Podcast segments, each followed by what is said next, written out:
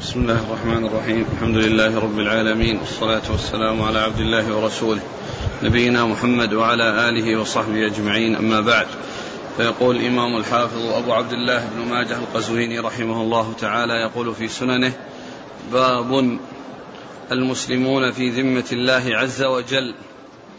قال حدثنا عمرو بن عثمان بن سعيد بن كثير بن دينار الحمصي قال حدثنا أحمد بن خالد الوهبي قال حدثنا عبد العزيز بن أبي سلمة الماجشون عن عبد الواحد بن أبي عون عن سعد بن إبراهيم عن حابس اليماني عن أبي بكر الصديق رضي الله عنه أنه قال قال رسول الله صلى الله عليه وعلى آله وسلم من صلى الصبح فهو في ذمة الله فلا تخفر الله في عهده فمن قتله طلبه الله حتى حتى يكبه في النار على وجهه.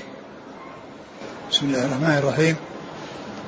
الحمد لله رب العالمين وصلى الله وسلم وبارك على عبده ورسوله نبينا محمد وعلى آله وأصحابه أجمعين أما بعد يقول الإمام ابن ماجه رحمه الله باب المسلمون في ذمة الله وذكر هذا الحديث عن أبي بكر الصديق رضي الله عنه أن من صلى الصبح وهو في ذمة الله فلا يغفرن آه، أحدكم فلا يغفرن.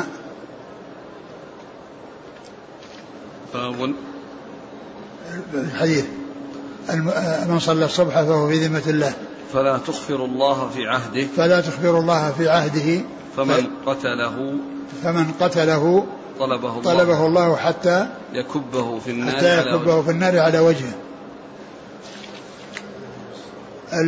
من صلى الصبح فهو في ذمة الله يعني أنه في عهد الله وأمان الله وأنه ليس لأحد يتعرض له وقد كان في أمان الله عز وجل كما جاء به الحديث عن رسول الله صلى الله عليه وسلم. وأن من قتله أي هذا الذي صلى الصبح يعني فإنما يكون مخبرا يعني هذه الذمة ومخبرا هذا العهد الذي حصل له من الله عز وجل والله عز وجل يعاقبه بأن يكبه في النار على وجهه فعاقبه بأن يكبه يكبه في النار على وجهه. وهذا يدلنا على فضل صلاة صلاة الصبح وعظيم شأنها وأن من حصلت آه، له فإنه في ذمة الله عز وجل في ذلك اليوم. وأن من تعرض له بسوء وقتله فإن الله عز وجل آه، آه، فإن الله عز وجل يطلبه حتى يكبه في النار على وجهه.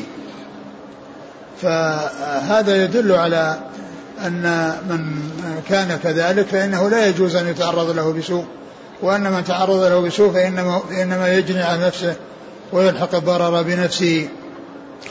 والإسناد فيه فيه انقطاع بين آه عابس وتلميذه من هو؟ سعد بن إبراهيم. نعم. سعد سعد بن إبراهيم. لكن الحديث له شواهد فهو ثابت عن رسول الله صلى الله عليه وسلم. نعم. قال حدثنا عمرو بن عثمان بن سعيد بن كثير. صدوق أخرج له. داود النسائي بن ماجه. نعم. عن أحمد بن خالد الوهبي. وهو صدوق في البخاري القراءة وأصحاب السنن. نعم. عن عبد العزيز بن أبي سلمة الماجشون. وهو ثقة أخرج أصحاب الكتب. عن عبد الواحد بن أبي عون. وهو صدوق يخطئ أخرج البخاري تعليقا وابن ماجه. نعم. عن سعد بن إبراهيم. وهو ثقة أخرج أصحاب الكتب. نعم. عن حابس اليماني. عن حابس. حابس اليماني هو قال عنه مخضرم أخرج له ابن ماجه. نعم. عن أبي بكر الصديق. رضي الله عنه خليفة رسول الله صلى الله عليه وسلم صاحب المناقب الجمة والفضائل الكثيرة وحديثه عند أصحاب الكتب الستة. قال حدثنا محمد بن بشار قال حدثنا روح بن عبادة قال حدثنا أشعث عن الحسن عن سمرة بن جندب رضي الله عنه عن النبي صلى الله عليه وعلى آله وسلم أنه قال من صلى الصبح فهو في ذمة الله عز وجل. ثم ذكر هذا الحديث عن عن عن, عن أبي هريرة عن سمرة بن عن سمرة بن جندب رضي الله عنه أن النبي صلى الله عليه وسلم قال من صلى الصبح فهي ذمة الله عز وجل. فهو في ذمة الله عز وجل وهو مثل الذي قبله إلا أنه أخصر منه. نعم. قال حدثنا محمد بن بشار هو ملقب بن دار ثقة أخرج أصحاب الكتب. عن روح بن عبادة. ثقة أخرج أصحاب الكتب. عن أشعث. ابن عبد الملك الحمراني وهو ثقة. أخرج البخاري تعليقا وأصحاب السنة عن الحسن. حسن بن أبي الحسن البصري ثقة أخرج أصحاب الكتب. عن سمرة بن جندب. سمرة بن جندب رضي الله عنه أخرج أصحاب الكتب. وهذا الحديث من رواية الحسن عن عن سمرة وهو مدلس ولكن الحديث له شواهد. نعم.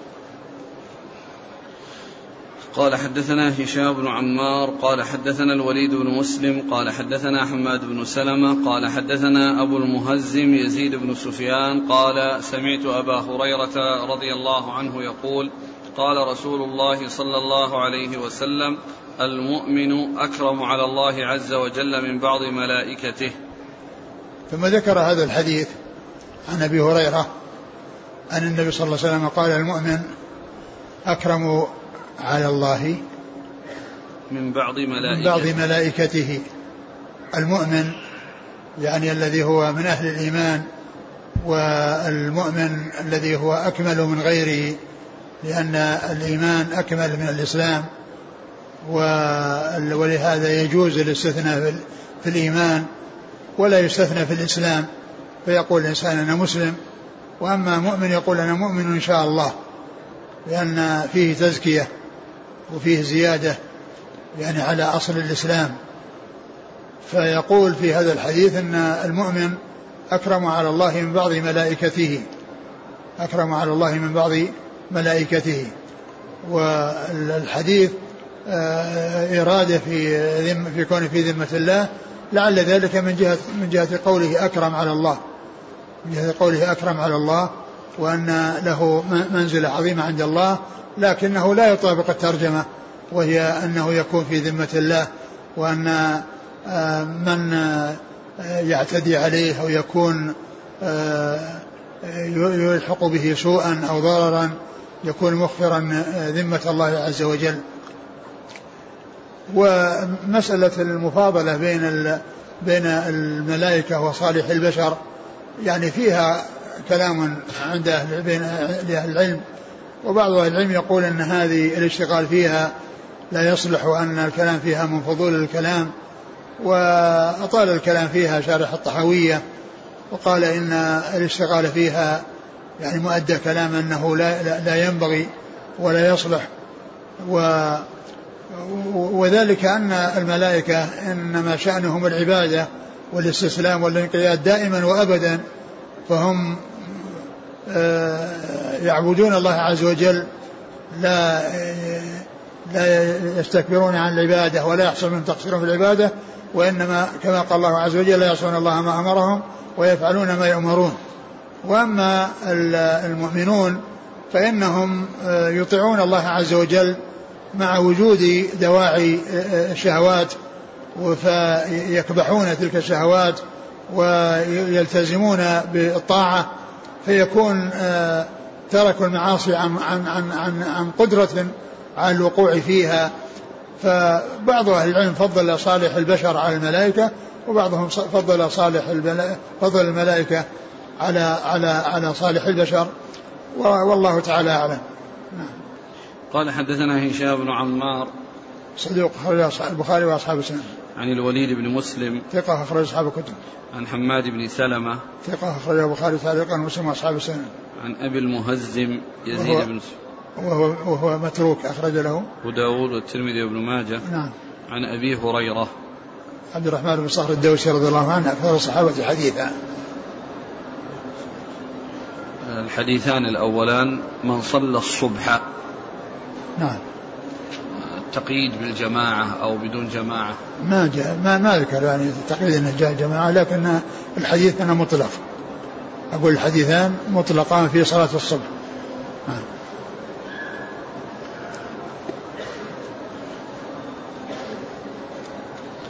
ما ذكرت؟ لا أدري لا أدري هل فيه يعني شيء يقيد بالجماعة؟ ما ذكرتم من الخلاف. بين صالح المؤمنين والملائكة. نعم. هذا لا يدخل فيه الملائكة الأنبياء أو يدخلون. لا الأنبياء الأنبياء يعني الكلام على المفاضلة بين الصالحين صالح البشر والملائكة. وأما الأنبياء فهم أفضل من غيرهم. قال رحمه الله تعالى باب العصبية. قال حدثنا بشر بن هلال الصواف قال حدثنا عبد الوارث بن سعيد قال حدثنا أيوب عن غيلان بن جرير عن زياد بن رياح عن أبي هريرة رضي الله عنه أنه قال قال رسول الله صلى الله عليه وعلى آله وسلم من قاتل تحت راية عمية يدعو إلى عصبية أو يغضب لعصبية فقتلته جاهلية. ثم ذكر العصبية يعني وهي التعصب لقبيلة لقبيلته أو لجماعته فيكون آه، معهم يعني سواء كانوا مخطئين أو مصيبين وسواء كانوا ظالمين أو مظلومين وإنما يكون آه، يقاتل معهم عصبية لهم ولو كانوا على باطل ولو كان غيرهم محقا. وإنما ذلك للتعصب لقبيلته. فهذا مذموم بل العدل مطلوب. وإذا كانت القبيلة أو أحد من القبيلة يكون مخطئا وغيره مصيب فإنه لا يتعصب لمن هو على خطأ ولمن آه، هو مبطل وليس بمحق بل العدل قامت به السماوات والأرض. والعدل مطلوب ولو كان الإنسان قريبا له فإنه لا يميل إليه من أجل القرابة ويترك أو يعني يسيء أو يلحق الضرر بغيره لأنه ليس من قبيلته. هذه هي العصبية المذمومة التي هي تعصب تعصب للقبيلة أو تعصب للجماعة سواء كانت محقة أو مبطلة. ثم ذكر هذا الحديث عن أبي هريرة. نعم. قال من من من قاتل من قاتل تحت راية عمية. تحت راية عمية. يعني تحت راية عمية يعني الأمر قد عمي فيها. لم يكن الأمر واضحا فيها. أو كان يعني واضحا الأمر وكان في جانب من هو مبطل فإن هذا كله من العصبية. كل هذا من العصبية تحت رأية عمية يغضب لعصبية يدعو إلى عصبية يدعو إلى عصبية أو يغضب لعصبية. يدعو إلى عصبية أو يغضب لعصبية. يدعو إلى عصبية يعني إلى عصبية للقرابة أو يغضب للعصبية العصبية للقرابة. يعني ولو كانت مبطلة فقتل فقتلته جاهلية يعني أنها على مثل ما كان عليه أهل الجاهلية الذين آه، شأنهم أنهم يتعصبون لقبائلهم ويقتتلون ويقتل من يقتل منهم فيكون آه، قتله آه، على هذا على هذا المنحى الذي هو عصبية. يعني فقتلته جاهلية لأن هذا من أعمال الجاهلية لأن التعصب للقبائل وللجماعات هو من أعمال الجاهلية. فإذا كان يتابعهم أو يعني يناصرهم أو يعني ينتصر لهم وهم مبطلون فهذا هو عمل أهل الجاهلية. فمن كان كذلك وقتل فإن قتلته جاهلية لأنه قاتل تحت راية عمية يدعو إلى عصبية ويغضب لعصبية. نعم. قال حدثنا بشر بن هلال الصواف. هو هو ثقة أخرجه مسلم وأصحاب السنن. نعم. عن عبد الوارث بن سعيد. هو هو العنبري ثقة أخرج أصحاب الكتب. عن أيوب. ابن أبي تمام السختياني ثقة أخرج أصحاب الكتب. عن غيلان بن جرير. وهو ثقة أخرج أصحاب الكتب. نعم. عن زياد بن رياح. وهو ثقة أخرجه مسلم والنسائي بن ماجه. نعم. عن أبي هريرة. نعم. قال حدثنا أبو بكر بن أبي شيبة قال حدثنا زياد بن الربيع اليحمدي عن عباد بن كثير الشامي عن امرأة منهم يقال لها فسيلة قالت سمعت أبي يقول سألت النبي صلى الله عليه وسلم فقلت يا رسول الله أمن العصبية أن يحب الرجل قومه؟ قال لا ولكن من العصبية أن يعين الرجل قومه على الظلم.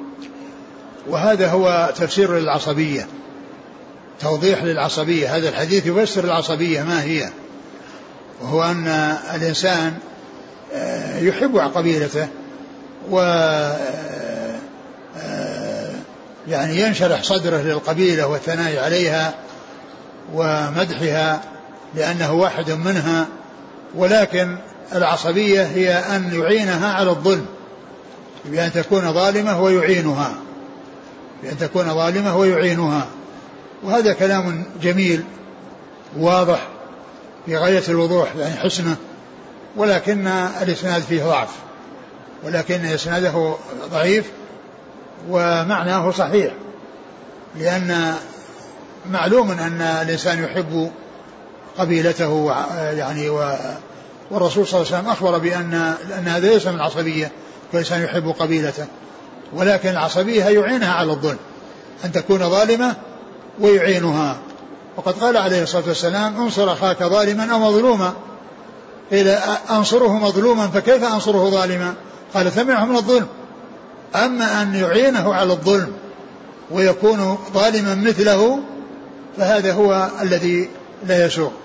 فهذا الحديث الذي هو ضعيف الإسناد يوضح معنى العصبية. وهي أن الإنسان يعين قبيلته على الظلم بحيث يكون ظالم يعني هي ظالمة ويعينها على الظلم. فيكون شأنه أن يدور مع قبيلته سواء كانت محقة أو مبطلة. كما يقول الشاعر وما أنا إلا من غزية إن غوت غويت وإن ترشد غزية أرشدي. قال حدثنا أبو بكر بن أبي شيبة ثقة أخرج أصحاب الكتب للترمذي. عن زياد بن الربيع اليحمدي. عن زياد بن الربيع اليحمدي وهو ثقة أخرج البخاري والترمذي وابن ماجه. نعم. عن عباد بن كثير الشامي. وهو ضعيف. البخاري المفرد وابن ماجه. نعم. عن امرأة منهم يقال لها فسيلة. وهي مقبولة. أخرج البخاري في المفرد وابو داود بن ماجه. نعم. عن أبيها. واثلة بن الأسقع رضي الله عنه أخرج له. أصحاب الكتب. أصحاب الكتب. نعم. يقول هل الدفاع عن الوطن يدخل في العصبية؟ الذي يعتدي على الوطن فالدفاع حق يعني الاعتداء عليه لأن الدفاع رد عدوان. فمن اعتدى على الوطن ودفع فهو دفع بحق لا يقال إنه عصبيه العصبية يعني يكون قبيلتين يعني يصير بينهم خصام ويكون يعني من قبيلة فينتصر لقبيلته ولو كانت مبطلة ولو كانت ظالمة. التعصب للحق. هذه اللفظة التعصب للحق. والله الإنسان ينتصر الحق يعني ذكر التعصب والعصبية يعني ما ينبغي أن تستعمل يعني في مثل هذا وإنما يقال الانتصار للحق الانتصار للحق.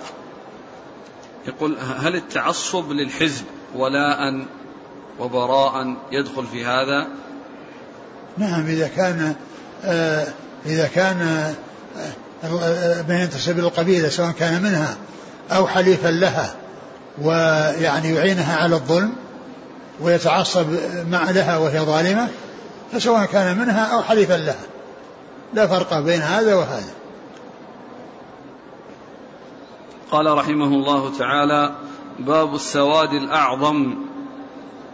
قال حدثنا العباس بن عثمان الدمشقي قال حدثنا الوليد بن مسلم قال حدثنا معان بن رفاعة السلامي قال حدثني أبو خلف الأعمى قال سمعت أنس بن مالك رضي الله عنه يقول سمعت رسول الله صلى الله عليه وعلى آله وسلم يقول إن أمتي لا تجتمع على ضلالة فإذا رأيتم اختلافا فعليكم بالسواد الأعظم. ثم ذكر هذا الحديث. باب السواد الأعظم. باب السواد الأعظم. والسواد الأعظم هو الكثرة أو الغالبية يعني من الناس أو الجماعة التي يعني يتبعها غيرها وغيرها يكون تابعا لها. والحديث الذي ورد فيه فيما يتعلق بالسواد الأعظم هو ضعيف. يعني هذا الحديث ضعيف ولكن الجملة الأولى منه إن أمتي لا يجتمع على ضلال له شواهد هو حديث ضعيف ولكن الجملة الأولى لها شواهد. وأما الحديث الأخير الذي هو عليكم بالسواد الأعظم الذي هو عليه السواد الأعظم فإن هذا اللفظ الذي جاء يعني بهذا جاء من هذه الطريق وهي الطريق والطريق ضعيفة. ولكن آه، لزوم الجماعة والدعوة إلى الجماعة واجتماع الكلمة هذا أمر مطلوب. لكن آه، السواد الأعظم أو الغالبية إذا كان يعني الخطأ يعني حاصل منها لا تتابع على الخطأ. وأما الأمة إذا اجتمعت فإنها لا تجتمع على ضلالة. لكن كون المسألة يكون فيها خلاف فقد يكون الحق مع القلة وقد يكون مع الكثرة. قد يكون مع القلة ومع الكثرة. وبعض أهل العلم يقول أن هذا يدل على ترجيح وتأييد ما ما ما يكون عليه الجمهور في المسائل المختلفة. لكن هذا لا يعني أنه كلما كثر العدد ترجح الجانب فإن المعتبر هو الدليل. فإذا ثبت الدليل ولو كان الذي عليه هو القليل فإن هذا هو المعول عليه. ولهذا يعني بعض العلماء آه وهم من أصحاب المذاهب آه يعني آه إذا صار الدليل مع خلاف المذهب ولو كان هذا المذهب عليه الجمهور فإنه يرجح ما دل عليه الدليل. مثل ما ذكر النووي عندما جاء عند نقض الوضوء من لحم الإبل قال والحديث جاء فيه حديثان صحيحان وهذا القول هو الأقوى دليلا وإن كان الجمهور على خلافه. وهذا القول هو الأقوى من حيث الدليل وإن كان الجمهور على خلافه. فقضية السواد الأعظم والكثرة يعني في مسائل الخلاف لا يعني أن الحق يكون مع الكثرة. فقد يكون مع الكثرة وقد يكون مع القلة. قد يكون مع القلة وقد يكون مع الكثرة. نعم. قال حدثنا العباس بن عثمان الدمشقي. هو صدوق يخطئ أخرجه ابن ماجه. نعم. عن الوليد بن مسلم. ثقة أخرج أصحاب الكتب. عن معان بن رفاعة.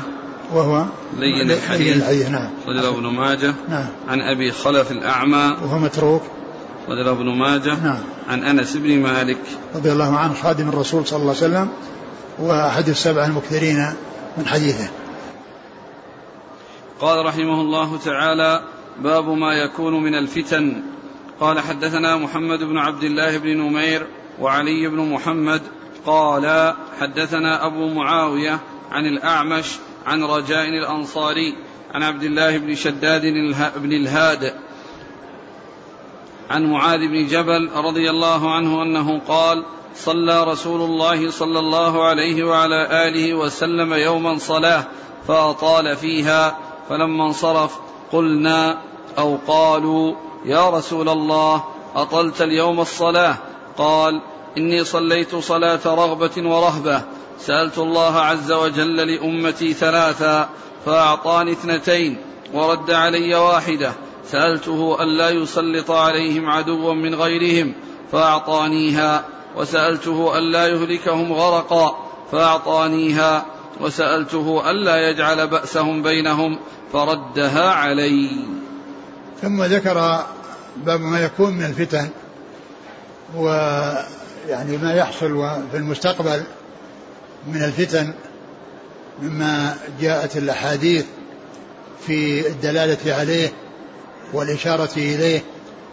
وذكر هذا الحديث عن معاذ بن جبل رضي الله عنه أن النبي صلى الله عليه وسلم صلى بهم فأطال الصلاة فسألوه عن ذلك فقال إنه صلى صلاة رغبة ورهبة يعني أنه آه، يعني سأل الله عز وجل وفي آه، آه، يعني فيما يرغب به وفيما يرهب منه وأنه سأله ثلاثا فأعطاه اثنتين ولم يعطه الثالثة سأله ألا يسلط عليهم عدوا من سواهم يعني فيقضي عليهم وقد أعطاه ذلك فإن هذه الأمة لا يستأصلها أحد ولا يقضي عليها أحد بل هي باقية والحق باق ولا ينتهي ولا يقضى عليه. والخصوة الثانية ألا يهلكهم غرقا وفي بعض الروايات يعني بالسنين والجوع وكل منهما صحيح لأنه جاء في صحيح مسلم ذكر الغرق وذكر المجاعة وأن بعض الرواة يمكن اقتصر على هذا وبعضهم اقتصر على هذا وبعضهم جمع الاثنين فأعطاه الله عز وجل بأن لا يهلكهم يعني بالسنين يعني بالجوع. ولا بالغرق بأن يهلكوا جميعا أو يعني يصيبهم الجدب جميعا فيهلكوا بسبب الجوع. الله أعطاه ذلك. لكن كون يعني بعض البلاد يحصل فيها غرق فيهلك من يهلك فيها وبعض البلاد يحصل فيها جدب فيهلك من يهلك فيها لا لا يخالف يعني آه، ما جاء بأن الله أعطاه لأن لأن الذي أعطيه أن لا يهلك الجميع ألا يهلك الجميع. هذا هو الذي يعطيه الرسول صلى الله عليه وسلم. أما أن يحصل غرق يهلك به بعض من الناس في بعض الجهات أو يعني يحصل جذب وقحط في بعض الجهات فيهلك الناس بسبب ذلك فإن هذا ليس داخلا تحت ما أعطيه الرسول صلى الله عليه وسلم من أنه يعني لا يحصل لهم الهلاك بالغرق والجوع. لأن هذا شيء جزئي.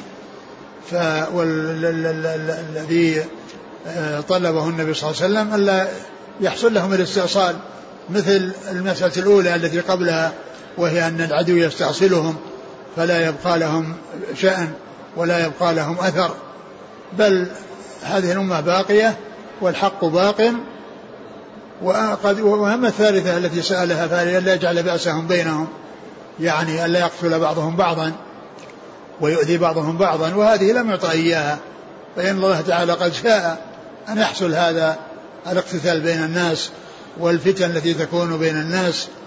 فهذه آه، لم يعطها رسول الله صلى الله عليه وسلم. ولهذا وهذا هو الذي يتعلق بالفتن وحصول الفتن وما يجري من الفتن إنما هو بسبب يعني هذه ال ال ال الذي يجري بينهم من العداوات ومن أن يسلط بعضهم على بعض وأن بعضهم يضر يحصل منه الضرر ببعض. هذا لم يعطه رسول الله صلى الله عليه وسلم وهذا هو الذي وقع فإن الفتن والاقتتال في هذه الأمة كثير وفي مختلف الأزمان وهو الذي لم يعطه الرسول صلى الله عليه وسلم. قال حدثنا محمد بن عبد الله بن نمير ثقة أخرج أصحاب الكتب. وعلي بن محمد ثقة أخرج آه، آه، النسائي في مسند علي وابن ماجه. عن أبي معاوية محمد بن خازم. ثقة أخرج أصحاب الكتب. عن الأعمش سليمان بن مهران. ثقة أخرج أصحاب الكتب. عن رجاء الأنصاري وهو مقبول أخرجه أبو داود بن ماجه. نعم. عن عبد الله بن شداد بن الهاد. وهو ولد على عهد النبي صلى الله عليه وسلم أخرج أصحاب الكتب. نعم. عن معاذ بن جبل. رضي الله عنه أخرج أصحاب الكتب.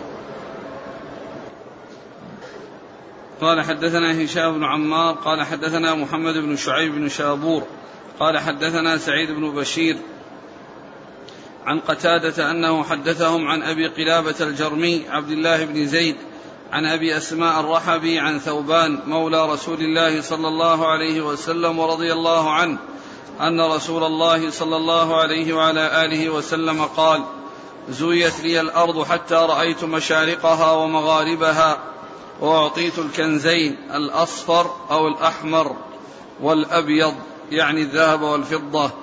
وقيل لي إن ملكك إلى حيث زوي لك وإني سألت الله عز وجل ثلاثا ألا يسلط على أمتي جوعا فيهلكهم به عامة. وألا, يلب وألا يلبسهم شيعا ويذيق بعضهم بأس بعض. وإنه قيل لي إذا قضيت قضاء فلا مرد له وإني لن أسلط على أمتك جوعا فيهلكهم فيه. ولو اجتمع عليهم من بين أقطارها حتى يفني بعضهم بعضا ويقتل بعضهم بعضا. وإذا وضع السيف في أمتي فلن يرفع عنهم إلى يوم القيامة. وإن مما أتخوف منه على أمتي أئمة مضلين وستعبد قبائل من امتي الأوثان وستلحق قبائل من أمتي بالمشركين وإن بين يدي الساعة دجالين كذابين قريبا من ثلاثين كلهم يزعم أنه نبي ولن تزال طائفة من أمتي على الحق منصورين. لا يضرهم من خالفهم حتى يأتي أمر الله عز وجل. قال أبو الحسن لما فرغ أبو عبد الله من هذا الحديث قال ما أهوله. ثم ذكر حديث ثوبان رضي الله عنه هذا الحديث الطويل المشتمل على عدة جمل وهو أن الرسول صلى الله عليه وسلم قال إن الله زوالي الأرض إن الله زوالي الأرض و إن أمتي سيبلغ ملكها حتى رأيت مشارقها. حتى رأيت مشارقها ومغاربها. إن الله زوال الأرض فرأيت مشارقها ومغاربها وإن أمتي سيبلغ ملكها ما زوي, زوي لي منها. وهذا يدل على أن الرسول صلى الله عليه وسلم أطلع وزويت له الأرض وعرف المكان الذي سيصل إليه ملك أمته من هذه الأرض. حيث قال عرض مشارقها ومغاربها وأن وأن من سيبلغ ملكها ما زوي لي منها. وهذا يدل على أن الأرض كلها لم تزوى له وإنما زوي له بعضها. وأن ملك أمته سيصل إلى هذا المكان أو هذا الجزء الذي زوي له صلى الله عليه وسلم في المشارق والمغارب. و آه، آه، فهذا من الأخبار عن الأمور المستقبلة.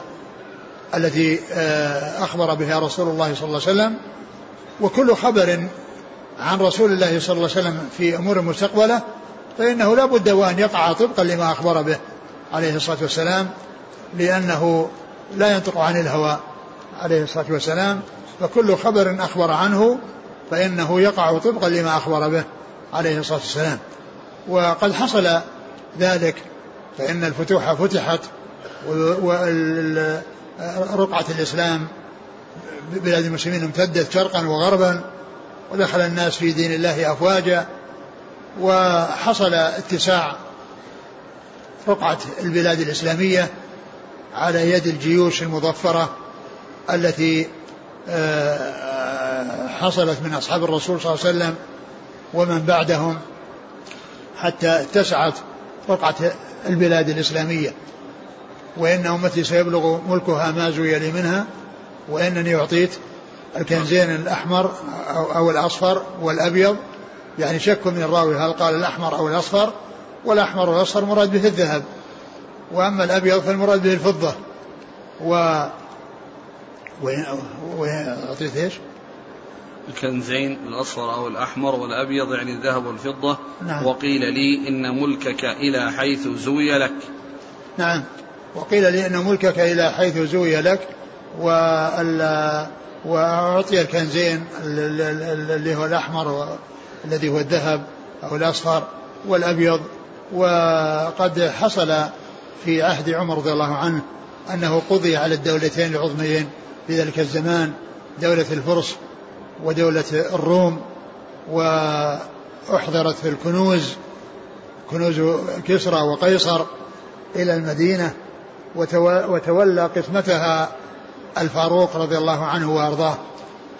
فقد حصل هذا الذي أخبر به الرسول عليه الصلاة والسلام وتم ذلك في بعد وفاته بزمن يسير حيث جلبت تلك الكنوز لكسرى وقيصر و وقام بتوزيعها عمر رضي الله عنه في هذه المدينة المباركة.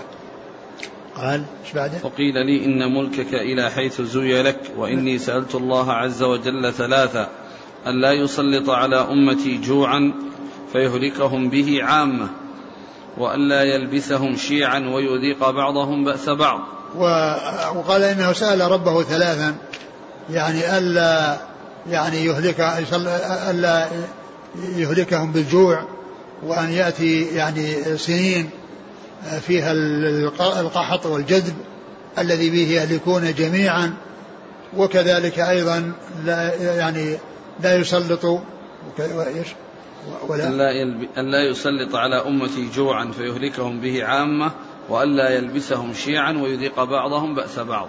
وأن وألا يلبسهم شيعا. شيعا ويذيق بأسهم بعض بعض وهذه هي التي لم تتحقق له. وهذه التي حققت له كونه يعني لم يعني لا يهلكون بالجوع وكذلك بالغرق كما في الرواية الثانية. والثالثة هي كونه يعني لا يستولي عليهم أحد من خارج من من غير المسلمين بحيث يعني يقضي عليهم ويقضي على شوكتهم ولا يبقى مسلمون.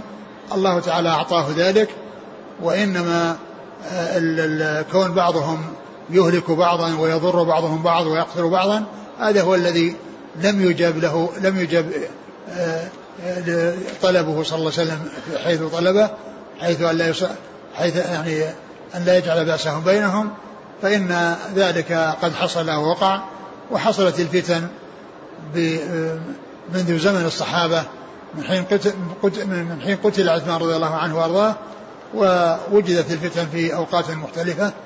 نعم. وإنه قيل لي إذا قضيت قضاء فلا مرد له. وإنه قيل لي إذا قضيت قضاء فلا مرد له. والله عز وجل قد قضى بأن أنه لا يهلكهم بسنة بعامة وألا يسلط عليهم عدوا من سوى أنفسهم فيستبيح بيضتهم. وقضى أن بعضهم يضر بعضا وأن بعضهم يقتل بعضا وكل ما قضاه الله وقدر فإنه يقع. كل ما قدره الله وقع ما شاء الله كان وما لم يشاء لم يكن. وإذا قضيت قضاء لا يرد.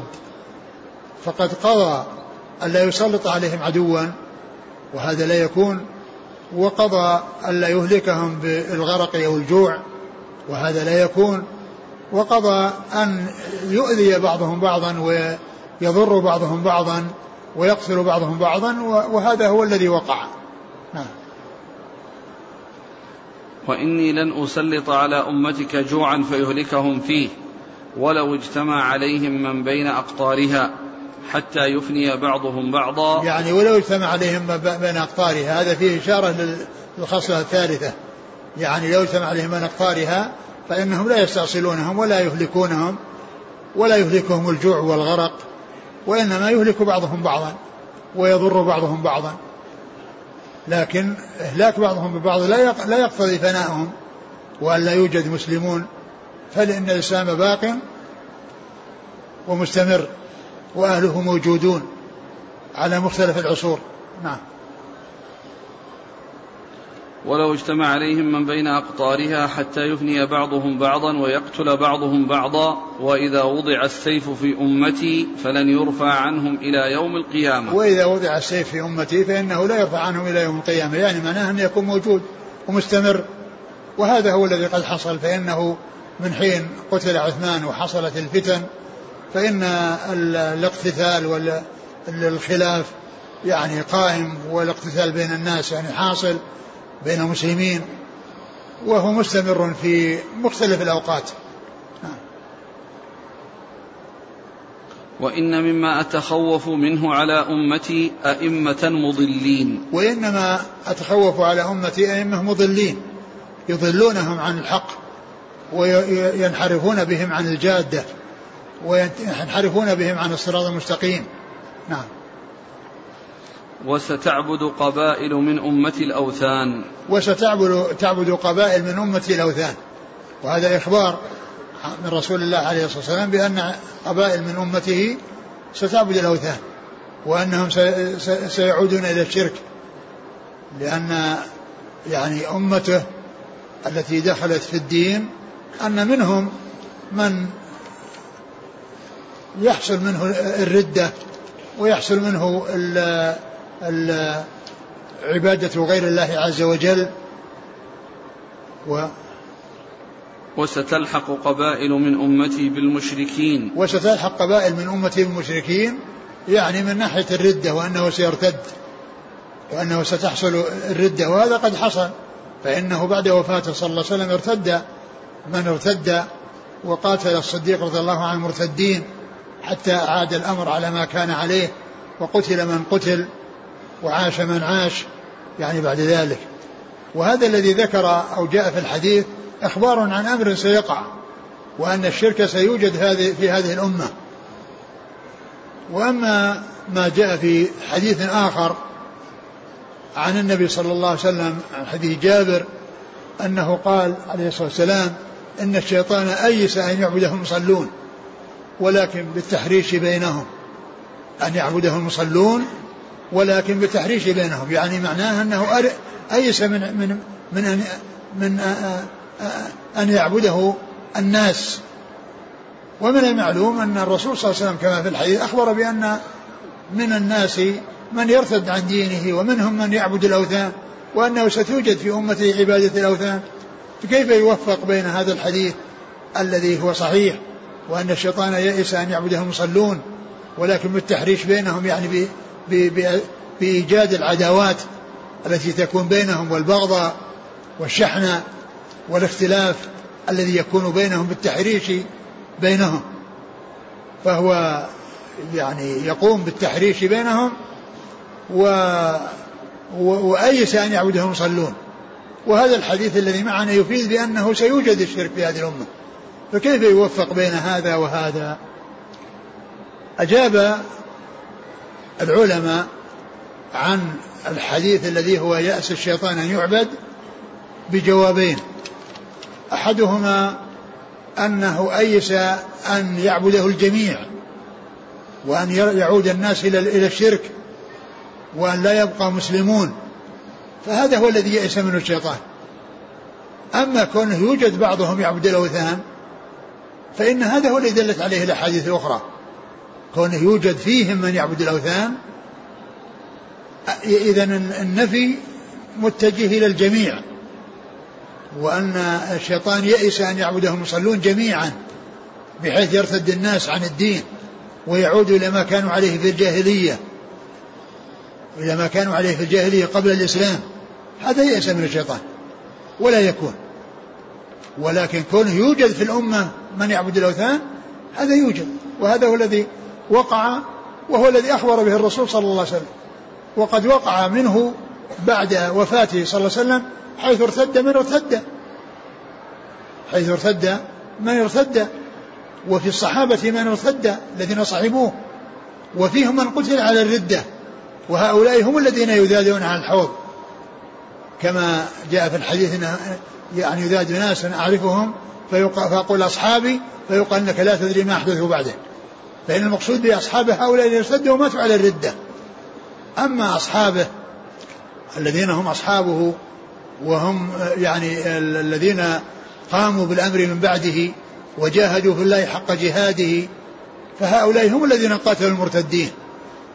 هؤلاء هم الذين قاتلوا المرتدين. هذا هو الجواب الأول. والجواب الثاني أن الشيطان لما رأى أن الناس دخلوا في دين الله أفواجا وأنه آه، المسلمون يتتابعون الكفار يتتابعون في الدخول في الإسلام ودخلوا في دين الله أفواجا. فلما رأى هذا الشيء أيس أيس أن يعني أن يعبدوه. وقد أقبلوا هذا الإقبال وأقدموا هذا الإقدام على آه، الإسلام والدخول في دين الله. فيكون يأسه على حسب ظنه. وهو لا يعلم الغيب. لأن الغيب بخلاف هذا الظن وهو أنه وجدت أو توجد العبادة عبادة الأصنام يعني في, في, في الأمة. فيكون الجواب الثاني إنما يرجع إلى أن هذا على حسب ما ظن الشيطان أنه يحصل وأنهم يعني أنهم لا يعبدونه. ولكن ظنه أخطأ في هذا. لأنه وجد من يعبده وهذا على حسب ظنه وهو لا يعلم الغيب والغيب لا يعلمه إلا الله سبحانه وتعالى. الرسل لا يعلمون الغيب والملائكة لا يعلمون الغيب وال والإنس لا يعلم الغيب والجن لا يعلمون الغيب. لا يعلم الغيب إلا الله. قل لا يعلم من في السماوات والأرض الغيب إلا الله. وهو الذي لا تخفى عليه خافية في الأرض ولا في السماء سبحانه وتعالى ف وقد جاء في القرآن ما يدل على أن العوالم الثلاثة كلها لا تعلم الغيب. عالم البشر وعالم الجن وعالم الملائكة كلهم لا يعلمون الغيب. أما الملائكة فقد قال الله عز وجل عنهم قالوا سبحانك لا علم لنا إلا ما علمتنا. وأما البشر فقد قال الله عز وجل لنبيه قل لا أقول لكم عندي خزائن الله ولا أعلم الغيب. ولا أعلم الغيب. وأما الجن فقد قال الله عز وجل فلما قضينا عليه الموت ما دلهم على موته إلا دابة الأرض تأكل من ساته فلما خر تبينت الجن أن لو كانوا يعلمون الغيب ما لبثوا في العذاب المهين. تبينت الجن أن لو كانوا يعلمون الغيب. والجن هم, هم, هم نسل الشيطان. أو تتخذونه وذريته أولياء من دوني؟ وهم لكم عدو فالجن هم من نسل الشيطان. البشر أصلهم آدم والجن أصلهم الشيطان. خلق, خلق الإنسان من صلصال كالفخار وخلق الجنة من مارج من نار. وخلق الجنة من مارج من نار. فإذا ال ال الغيب لا يعلمه إلا الله عز وجل. وقال عن الجن أيضا في سورة الجن وأنا لا ندري يقولون وأنا لا ندري أشر أريد بما في الأرض أم أراد بهم ربهم رشدا. وأنا لا ندري أشر أريد بما في الأرض أم أراد بهم ربهم رشدا. الحاصل أن ما جاء في هذا الحديث من وقوع الشرك في هذه الأمة وأن فيهم من يلحق بالمشركين هذا يعني وقع ويقع. وأما ما جاء في حديث يأس الشيطان فالجواب عنه من الوجهين. كونه يعني ظن هذا الشيء وهو لا يعلم الغيب وأخطأ ظنه وكون آه، يأسه إنما هو من الجميع من أن يعبده الجميع. وأما كونه يعبده بعضهم فهذا هو الذي دلت عليه الأحاديث الأخرى, الأحاديث الأخرى التي منها الحديث الذي معنا حديث ثوبان. نعم.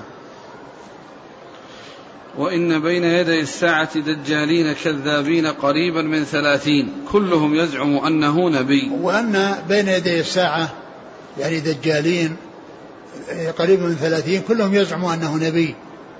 يعني دجالين من الدجل وهو الكذب يدعون النبوة كذبا وقريب من ثلاثين.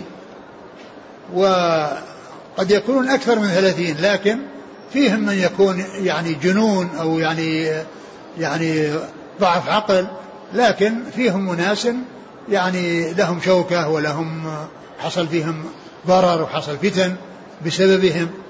فيعني دجالين ثلاثين كل يزعم أنه نبي.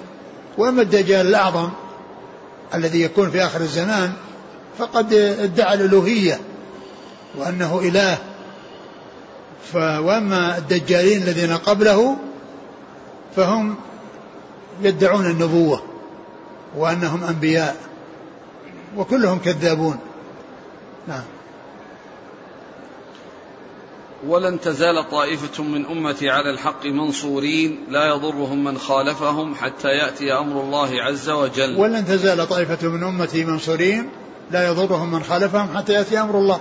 وهذا يدلنا على بقاء الحق. وبقاء آه، الإسلام ودين الإسلام وأن أهله المتمسك به وأن أن أهل المتمسكين به أنهم لا يزالون منصورين لا يضرهم من خالفهم حتى يأتي أمر الله. وأمر الله هو خروج الريح التي تخرج في آخر الزمان وتقبض روح كل مؤمن ومؤمنة ولا يبقى إلا حثالة.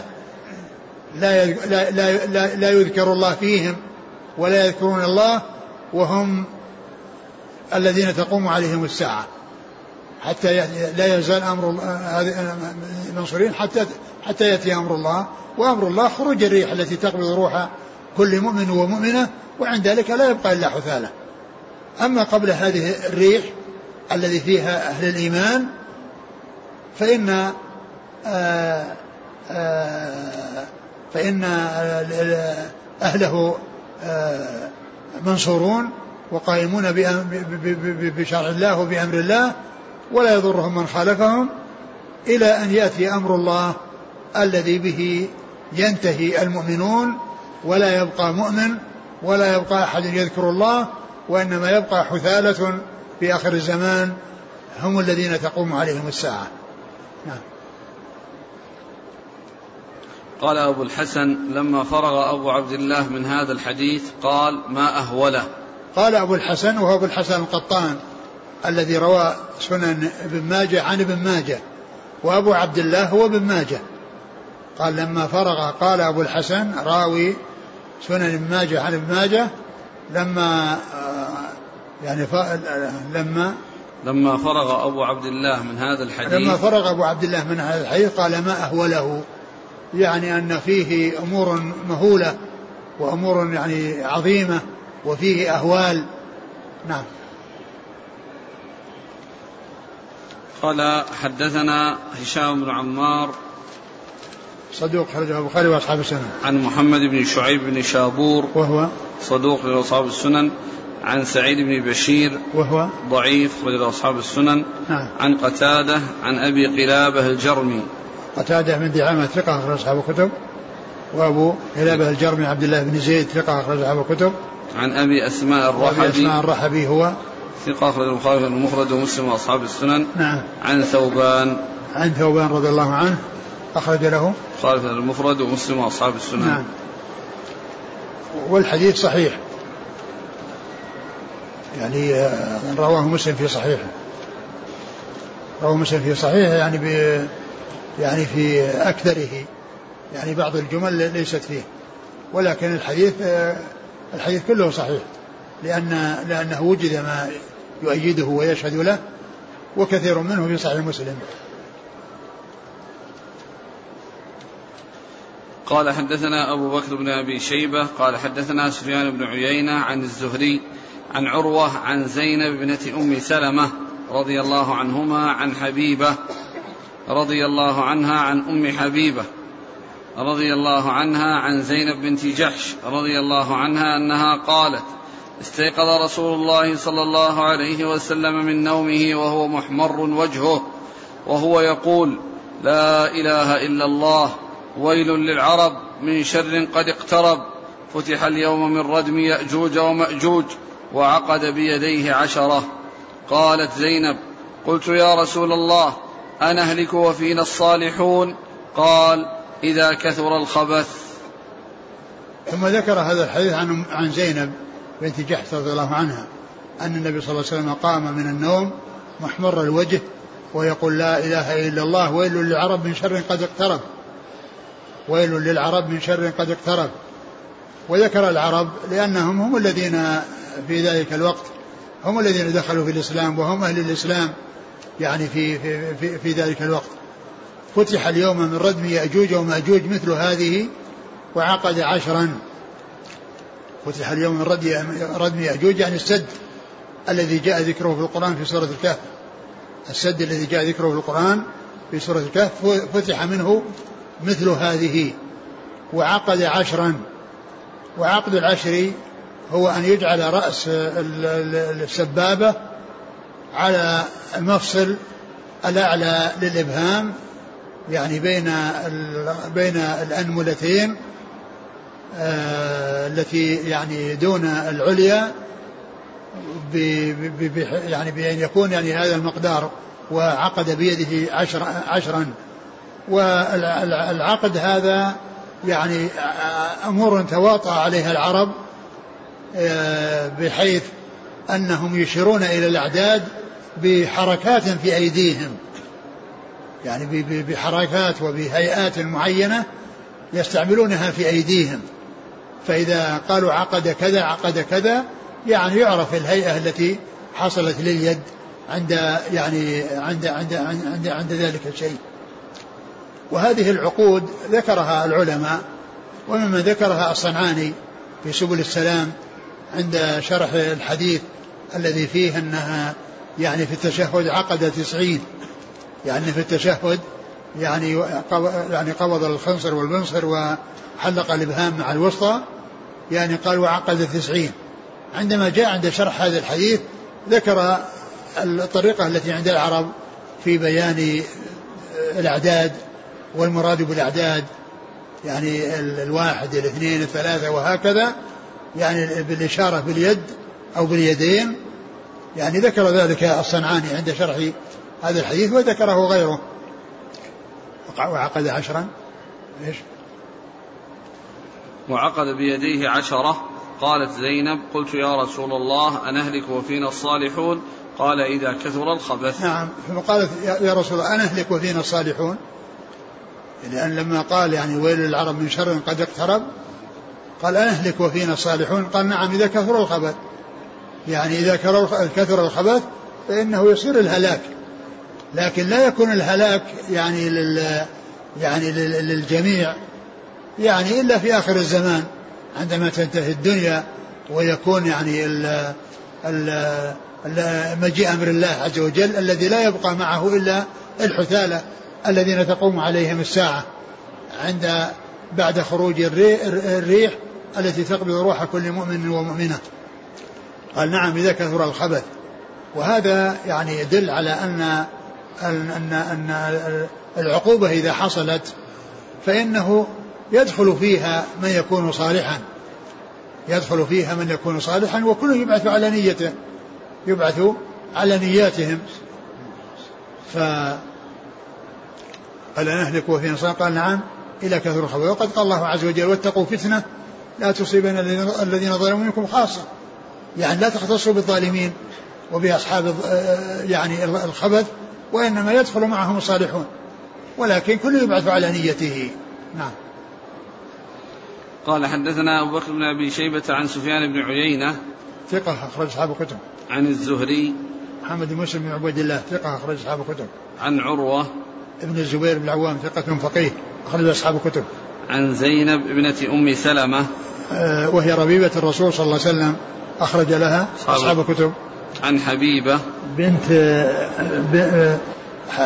بنت أم حبيبة التي هي رملة بنت أبي سفيان وهي ابنة عبيد الله بن عبيد الله بن جحش. بن جحش. آه نعم أخرج لها. مسلم والترمذي والنسائي بن نعم. ماجه. عن أم حبيبة. عن أم حبيبة وهي رملة بنت أبي سفيان أخرجها أصحاب الكتب. عن زينب بنت جحش. عن زينب بنت جحش أم المؤمنين أخرجها أصحاب الكتب. وهذا الإسناد فيه أربع صح أربع أربع صحابيات. أربع صحابيات زوجتان للرسول صلى الله عليه وسلم وربيبتان للرسول صلى الله عليه وسلم. والله تعالى أعلم وصلى الله وسلم وبارك على عبده ورسوله نبينا محمد وعلى آله وأصحابه أجمعين. جزاكم الله خيرا وبارك الله فيكم. ألهمكم الله الصواب وفقكم للحق. نفعنا الله بما سمعنا وغفر الله لنا ولكم وللمسلمين أجمعين. آمين. يقول حافظ بن حجر في الفتح قوله ويل للعرب من شر قد اقترب خص العرب بذلك لأنهم كانوا حينئذ معظم من أسلم. والمراد بالشر ما وقع بعده من قتل عثمان ثم توالت الفتن. والمراد بالردم السد الذي بناه ذو القرنين. نعم. يقول الأئمة المضلين هل المقصود بهم العلماء أم الحكام؟ كل من حصل منه الإضلال سواء كان حاكما أو عالما فهو من الأئمة المضلين. قل وكيف نعرف أنه إمام ضال مضل؟ الذي يدعو إلى البدع ويدعو إلى يعني محاربة الشريعة أو الابتعاد عن الشريعة.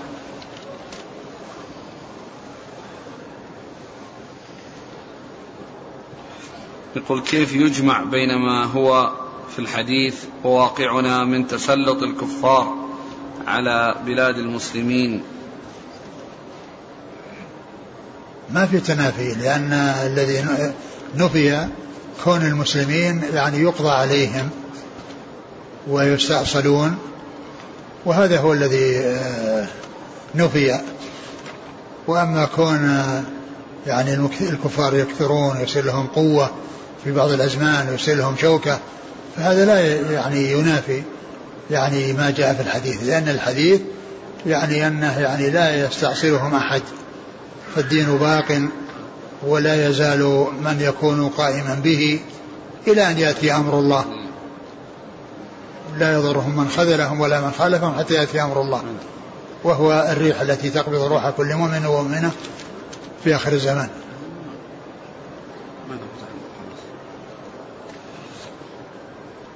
يقول رأيت مشارقها ومغاربها. ما المراد هنا بالرؤيا بماذا تفسر؟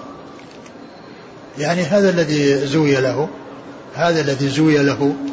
لا أدري يعني كيف زوي هل في منام أو في يقظة؟ الله تعالى أعلم. في حديث صحه الشيخ الألباني الترغيب والترهيب برقم 3526 قال عنه حسن رواه الإمام أحمد بإسناد حسن. عن ابن عباس قال لما افتتح رسول الله صلى الله عليه وسلم مكة رن إبليس رنه اجتمعت إليه جنوده فقال آيس أن تردوا أمة محمد على الشرك بعد يومكم هذا؟ ولكن افتنوهم في دينهم وأفشوا فيهم النوح يعني هذا لا يعني ينافي آه يعني هذا يتفق مع الاحاديث لأنها يعني آه أنهم يعني آه كونهم يردونهم عن دينهم ويصرفون عن دينهم ويرجعون إلى إلى ما كان عليه هذا هو الذي هذا هو الذي يئس منه الشيطان. أوله أوله يقول يعني قال لجنوده قال لما افتتح الرسول صلى الله عليه وسلم مكة رن إبليس رنة اجتمعت إليه جنوده. نعم. فقال آيس أن تردوا أمة محمد على الشرك؟ نعم. بعد يومكم يعني هذا. يعني معناه الجميع يعني معناه الجميع لا أنه يوجد في الأمة من يشرك بل الشرك وجد عقب وفاته صلى الله عليه وسلم مباشرة. يقول سمعت البعض يقول أحاديث الفتن ينبغي عدم ذكرها خاصة عند العوام لأنها تفت في عضد الأمة الإسلامية. وأخطأ من صنف في الحديث وبوب الفتن لأنه إذا سمعها العوام اتكلوا وركنوا ويئسوا. فما كيف مدى صحة؟ كيف يعني أخطأ من ألف في الفتن؟ من كتب الفتن يعني يريدون أن أن تخلو الكتب من كتاب الفتن؟ يعني يريد أن يخلو كتب السنة من كتاب الفتن؟ يعني ال ال ما أخبر به الرسول صلى الله عليه وسلم من فتن الناس يعلمونها وكل ما أخبر به الرسول صلى الله عليه وسلم من أمر آه، يوجد فإنه لا بد وأن يوجد. و قول بأنه يعني أن هذا خطأ هذا هو هذا القول هو عين الخطأ. القول نفسه هو عين الخطأ. يقول آه، نحن في بلادنا على وشك الانتخابات وكل من المرشحين غير أهل الحل والعقد. وإذا لم نعطي أحدا صوتا صار في البلاد فوضى. فما موقفنا علما بأن مساوئ المرشحين متفاوتة. يعني وهل وجودكم هو الذي دخولكم أو خروجكم هو الذي يحسم يحسم الأمر. كونكم تدخلون أو تخرجون يعني هو الذي يحسم الأمر. يعني آه، خلوكم في عافية. إلا إذا كان يعني في المرشحين من هو يعني فيه خير للمسلمين وأخف ضرر على المسلمين فأنتم آه، تختارونه لا من أجل أنه آه، أهل يعني للولاية ولكن من أجل أن ضرره أخف مثل الكفار. يعني إذا كان المسلمين في بلاد في بلاد الكفار والأمر دائر بين كافرين يعني يرشحين مترشحان للولاية أحدهما خبيث شديد العداوة للمسلمين يلحق يعني حريصا على إلحاق الضرر بهم والتضييق عليهم. والثاني متسامح مع المسلمين ولا يعني يلحق بهم ضررا ويحقق لهم رغباتهم فكونكم تختارون أخف الضررين من أجل أن المسلمين ما يحصل لهم ضرر أكبر أنتم لا تختارون خليفة تختارون يعني من يكون أخف عليكم في الشر وأخف عليكم في الضرر. فإذا كان دخولكم يرجح جانب هذا الذي أخف ضررا فدخولكم في مصلحة لكم وإذا كان دخول يعني دخولكم وخروجكم لا يقدم ولا يؤخر خليكم بعيدين وفي عافية. يقول هل ثبت أن النبي صلى الله عليه وسلم حين دعا هذه الدعوات الثلاث كان ذلك في المكان الذي يسمى الآن مسجد الإجابة؟ لا. لا ما نعلم. ما, ما, ما نعلم يعني. لأن هذا كان في الحديث الذي معه حديث معاذ يقول أنه كان في الصلاة. يقول يقول البعض إن قوله صلى الله عليه وسلم لا تجتمع أمتي على ضلالة ليس دليلا عن العصمة من الخطأ لأن الخطأ قد يكون ضلالة وقد لا يكون فقد تجتمع الأمة على الخطأ ولكن لا تجتمع على ضلالة كما أن الأنبياء لا تجتمع على خطأ ها؟ أقول ما تجتمع على خطأ يعني معناه أنهم يعني آه على خلاف الصواب يعني يعني تتفق على قول خلاف الصواب ابدا هذا لا يكون هذا يقول هل آه، يقول لقد انعدمت الشورى في أكثر البلدان في اختيار الحاكم فهل تقوم الانتخابات بديلا عنه وتعتبر من السواد الأعظم؟ طريقة الإسلام هي التي يعني تولية الخليفة جاء في الإسلام طريقتان إحداهما آه، آه، التي ولي بها أبو بكر رضي الله عنه وهي اجتماع أهل الحل والعقد. والثانية كون الخليفة يعهد إلى خليفة من بعده وهو آه، عهد أبي بكر لعمر. وفيما يتعلق بالنسبة بعد عمر رضي الله عنه جعل الأمر في ستة وهؤلاء الستة يختارون واحدا منهم. يختارون واحدا منهم. وانتهى الأمر إلى عثمان وعلي ثم انتهى الأمر إلى عثمان رضي الله عنه حيث آه، بايعوا بايعوا الناس ولما توفي أو قتل علي آه، عثمان رضي الله عنه صار الناس إلى علي لأنه هو الذي كان الأمر دائرا بينه وبينه في آه، في وجودهما معا. فلما ذهب عثمان انتهى الأمر إلى علي. فطريقة الإسلام هي هذه إما يعني إما يعني كون أهل الحل العقد يقومون بهذا وأن أن الذين هم مرجع الناس ووجهاء الناس وكبار الناس. أما هذه ال هذه ال ال الانتخابات هذه آه، يعني كل يعني ينتخب وإذا حصلت الأغلبية آه، لأناس يعني آه، ضررهم أكثر من نفعهم فإن منتخبهم يكون من جنسهم. جزاكم الله خيرا. سبحانك اللهم وبحمدك أشهد أن لا إله إلا أنت أستغفرك وأتوب